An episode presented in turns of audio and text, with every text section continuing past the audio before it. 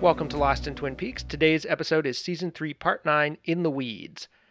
How do we rank the characters in terms of screen time, you know, overall in this episode, and uh, sort of more trends of how they've been appearing and stuff like that. And also, uh, we're going to look at Coffee Pine Donuts briefly, talk about how that features into the episode. And uh, first, the order of events, because chronology is more and more askew as we watch these episodes. The order of events is a little more straightforward than the previous episode. Uh, Richard attacks Miriam on Tuesday, September 27th. That's the day after the hit and run, and it just makes sense that that's when he does it. And I think that's probably when Dr. Amp's second show is. Could be any time, but Tuesday works. Everything else is Wednesday, September 28th. So most of this episode takes place after the previous one, except for the chair stuff, the the stuff where they went to Betty Briggs, the sheriff's crew, and got the message from Major Briggs. That takes place after this episode, and also the Ben Beverly stuff that we've seen so far. That that mostly takes place after this episode as well. This episode introduces couple characters, I guess you could say. The band's Rebekah Del Rio is uh, is the one this week, and uh, the the Doctor enters into it, and that's pretty much it. And no characters are reintroduced this week. For the ranking, the tenth character is Johnny with about two minutes. Number nine is Gordon with about three minutes. I felt it when she hugged me. Number eight is Sylvia with about four minutes. Go ask your grandfather. Number seven is Richard with five minutes. Give me some fucking money! Number six is Cooper with six minutes. Love you. And it's all Dougie this time, no Mr. C. Number five is Janie E with about six minutes. Do you find me attractive? Number four is uh, the band, Rebekah Del Rio in this case, with, with six minutes, about six minutes, almost seven actually.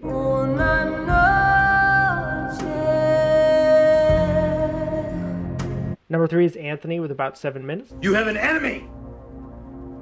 Douglas Jones. Number two is Candy with a whopping 11 minutes. We're in the version layer? Number one is the Mitchums with 14 minutes. This is the Mitchums' first time topping the supporting cast, although, given that they're the fourth non Cooper character to dominate the entire episode, and that Cooper, for the third time, is pretty far back in the field, maybe we should find a different term for that position because they're not really supporting cast in this episode, they're the leads. In terms of successive episodes with prominent screen time, who's on a hot streak? We have the amorphous character grouping of the bands, the Roadhouse groups that play at the end of each episode, having over five minutes for the third episode in a row. And I would note here, in the previous two episodes, I've gone back and fixed this, but if you listen to them soon after they went up, you probably heard the wrong version. I initially said that uh, only Cooper had over five minutes in any, uh, you know, in more than one episode in a row of uh, The Return. And that was false because Janie had, the band obviously had two already. This is their third one. So I went back and fixed that. But in case you were listening and you uh, want statistical accuracy, there you go. Who is returning to the show after four more episodes of absence? We have Dr. Lawrence Jacoby, aka Dr. Amp, five episodes after his last appearance in Part 5, when we first saw his online show. Nadine Hurley is returning, five episodes after her last appearance in Part 5 when she was watching and admiring the Dr. Amp program. Becky Burnett is back five episodes after her last appearance and her introduction in Part 5, blissfully enjoying the drugs that Steven gave her as they drove away from the diner. Steven Burnett is also back after five episodes, last appearance Part 5, when he was getting humiliated at a job interview and then driving Becky home. Rodney and Bradley Mitchum also last appeared in Part 5 when they were seen brutally beating an employee and telling his replacement to keep his eye out for the man who walked away with dozens of jackpots. So, quite a gap to follow up with that storyline. Candy, also five episodes after her last appearance, staring in a daze at her hand movements while that man was savagely beaten. Now we get a little more character development with her this time. Warwick, also five episodes, uh, when he was nervously accepting the promotion after that former boss was dragged out of the room. So basically, that whole Vegas crew, as well as the Burnetts, popped up in part five, pulled away till now. The Log Lady is back eight episodes after her last appearance in part two when she was seen speaking to Hawk on his cell phone, although immediately after part 8, some viewers speculated about the girl in New Mexico four episodes ago being the log lady, so you can make up your own mind about that. Roger last appeared eight episodes ago as well. Back in part 2, he asked Duncan Todd why uh, Duncan would work for a certain person.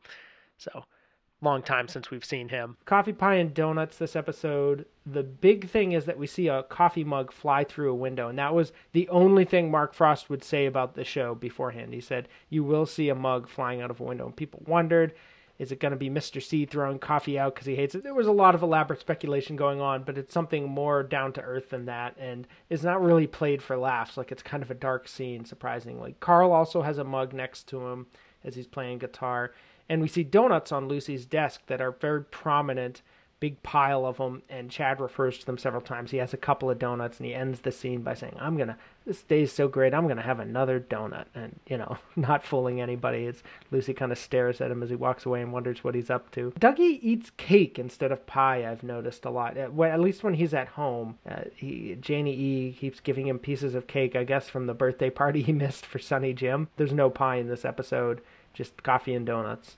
That's it for this episode. Please rate, review, and subscribe on Apple Podcasts. You can also support this work on patreon.com slash lost in the movies. Tomorrow we will continue the coverage of season three, part 10 for one more day, looking at the archive. What did I write about this episode at the time after it aired? And then we will tease a minute of part 11, the opening minute of it. So if you haven't watched it yet, that that's the only part in this week of podcast that would be a spoiler for the next episode, is where I hint at the uh, audio from the next episode at the end and then discuss what we see. So uh, there'll be fair warning before that, but uh, tune in for the archive first.